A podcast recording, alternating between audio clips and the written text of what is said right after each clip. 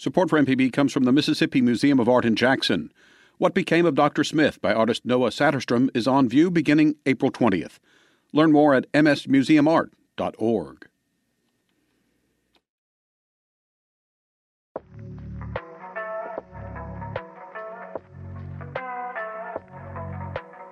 Hi, everybody. I'm Catherine Pierce, and I'm the Poet Laureate for the state of Mississippi.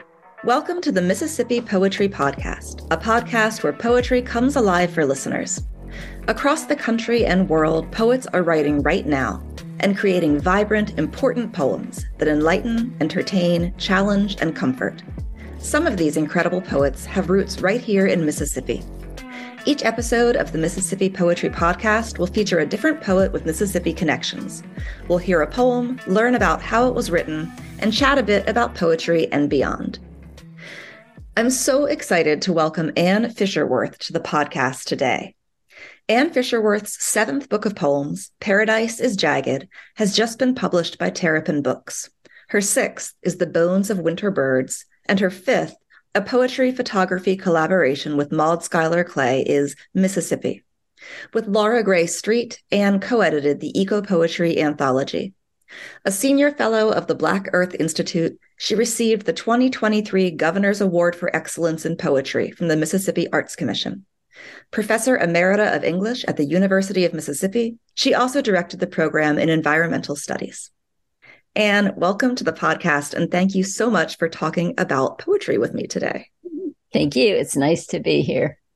Well, before we get to the poetry, let me throw a non-poetry question at you so we can get to know you a little bit better. You have lived in a lot of different places. I know that you've lived in, I have my list here, in Washington, D C, Germany, Pennsylvania, Japan, California, Belgium, Virginia, Mississippi, Switzerland, and Sweden. And I'm sure you traveled to a lot of other places as you've lived in those different places. So my question for you is, if you had the opportunity to travel to a country that you have never been to before, having, I think, been to a lot of countries, what would that country be? What's a place that you would like to go to that you haven't been to yet? Oh, my goodness. See, one thing is I would love to go again to a bunch of places I've been to.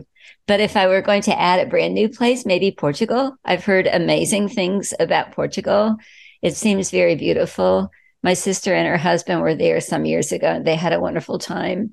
Um, I'm also interested perhaps in um, Vietnam and Guatemala. Those are two places that I can think of. But again, I'd just love to go again to, you know, like Switzerland, or um, I'll be going to Sweden again soon. Um, I just, I just love to travel. I'm pretty easy. That's great. I, I would love to get to all of those places. I haven't been to any of them. So, I mean, I've been to some on your list, but I have not been to Switzerland or Sweden or Portugal or lots of places that I would really like to go to. So, all right. Well, hopefully we'll both be traveling a lot more soon. So what are you going to be reading for us today? Do you want to kind of set up that poem a little bit and then share it with us? Sure. So I'm going to read a short poem called Childhood. And this is in my new book, Paradise is Jagged. Um, and I'll read it, and then I'll talk a little bit about it. Childhood. How soft were her hands, stroking our hair as she sang to us, my little sister and me. Lullabies that curved through the silvery trees. Our father was somewhere called Korea. He wrote to us that children in crimson overalls ran after him for American candy. Now I know that suffering sows the earth with salt. But then I only wondered how the birds slept, feathers puffed out around them in the darkness, what frogs said with their burbling throats, where the mysterious rivers ran. Thank you. So my dad was career Army, and uh, he had spent World War Two in the South Pacific, and then he came back, married my mother, and I came along. And then when I was little, he was sent to Korea, and he was gone for a couple of years. From the ages, I was maybe five when he left and eight when I saw him again, something like that. And of course, when your parent is gone for that long in a place and you know that there's a war, but you don't know a thing about war. You don't know anything about what it would be like to be there, And the Korean War, anyway, was um, sort of a mysterious war for many Americans, you know. So I knew these little things, and he would write letters to my sister and me, but he would write to my mother too. And I knew that there's this beautiful sort of red, uh, reddish purple color that looks so beautiful on um, Korean and Japanese children, and they wear it often. So I imagined that, um, you know, and he would write about seeing these kids, and he would write about how cute and adorable these children were. Um, but I didn't know anything about what his life was really like. I didn't know anything about the Korean War.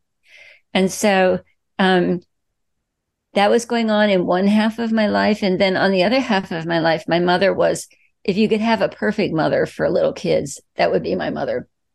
She was so affectionate, so loving. And she had these beautiful hands with these beautiful fingernails. And she would rub our backs or pat our hair. And she had a pretty singing voice. It wasn't a great singing voice, but, you know, she would sing to us. And, you know, when you're little, you just love that kind of attention from your mother. So on the one hand, I lived in this incredibly safe, love-filled cocoon when I was little. And then on the other hand, there were these things happening in the world that I only had the dimmest sense about. So that's sort of what I'm getting at there in that poem. Now I know that suffering sows the earth with salt, you know, and that is true. And children sooner or later always learn that, but not when they're little, we hope. Right. I think one thing that I love about that poem is the way that it really does capture both the the beauty and the sort of confusing frighteningness of childhood. Um, there's something, I mean, as you say, there's this beautiful safety, this comfort in that poem that comes through so clearly. And then it's against the backdrop of something much bigger and more mysterious that the the child doesn't fully understand, can't quite put her finger on, but knows enough or senses enough to be kind of unsettled by it and to know there's something mysterious and troubling happening, even as this really sort of comforting life is is happening at home for her. And I just, I love that poem. And I love the contrast there of the way you've got those two things working together. There's such a contrast between, on the one hand, the little kids in Korea running after the soldiers to get candy, you know, in a war-torn land. And then on the other hand, the sort of shelter and safety of the kids in the United States at that point. Yeah, absolutely. And it's amazing how much that poem accomplishes in a short space. It's not a long poem, but it's it's taking on these really big topics, which is, of course, what some of the best poetry does, takes on big, big material and manages to kind of distill it down to something really pure and sharp. So thank you for sharing that poem. I love that poem. Um, Could you give a bit of advice? So you you are a poet. You are a you you've you've taught at University of Mississippi for many years. You've worked with poets, you know, kind of across the country. So what's a bit of advice that you would give to poets who are starting out, people who want to kind of try their hand at writing poems, or to people who are already writing poems but want to kind of find a new way into it or do more of it or strengthen the work they're already doing? Well, one thing is read. Read other poets and read poets from previous centuries and other countries, as well as poets who already kind of sound like you, you know, poets who share your generation. I mean, poets who share your generation are wonderful and you can learn a lot from them. But one thing I've always been glad about is that I had a great education in poetry through the ages because I was a, a literature major rather than just a creative writing major, you know. Um, and another thing is be patient with yourself. Learn to love to revise. Learn to love to cut. I love to cut. Learn to be patient with yourself through the fallow periods, through the periods when, you know, just anything that you write is bad and you know it's bad looking at it later. Um, and one thing I always say to my students is realize that the poem is not you. So you wrote it. And it comes from you, and you care a lot about it, but it's not you. If it fails, that doesn't mean you fail. It means that you've made something that didn't work out this time, just like making a cake that fell, you know, or making a pie that you dropped on the floor, you know? Um, and if you're reading it to other people, read it and pretend that you didn't write it so that you can in a sense, perform it without having all your own dread and anxiety get in the way, which I know about very well. Um, but I think the biggest thing, and I mean, you often read other poets say this too, is read, read widely, read voraciously, read all kinds of stuff. And then another great piece of advice that somebody once gave our mutual friend, Beth Ann, um, and it wasn't given about her, but it was given to her um, as an anecdote. There's a poet who had a student say to him, I, everything I write is so boring. What can I do? And he said, live a more interesting life, you know? And I mean, that's absolutely true. It's like, get out there, do stuff, have adventures. That's one thing I love about traveling is it refreshes your senses. You see everything anew. You taste and smell and see and hear differently, you know? So whatever it takes, just expand your horizons, be curious. Don't ever stop being curious and be curious about all kinds of weird stuff. You're right. It's, it's all about staying curious. The more interested you are in the world, the more interesting the world becomes. And I think, too, I, I really love what you were talking about with the be patient with yourself through the fallow periods. That's something that I think about a lot with my own writing. And I talk to my own students about that. Sometimes we do have fallow periods, those periods where we're just not maybe getting a lot of writing done. And that could be because our brains aren't really doing it for us right then, or it could just be because we're really busy with other work that we have to be doing, other obligations that we have.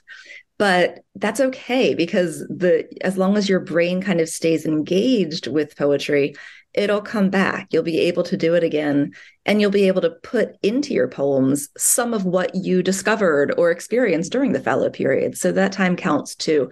I think that when I was younger, I was often, I heard the advice a lot that you have to write every day. If you don't write every day, you're not a writer. And that always bothered me because I, I didn't write every day. It wasn't the way that I worked. It is the way that a lot of writers work, and that's great, but everybody works their own way. And so it's, as I got older, it was really important for me to be able to say to other people, no, you don't have to write every day if that's not, yeah, that's not yeah. your process. And I think the other thing is too, um, this is something that William Carlos Williams said, the joy is in pursuit, which means you really get the pleasure out of living the kind of life where you're engaged with that process, much more than with even the end results or the acclaim or whatever. Those are great too.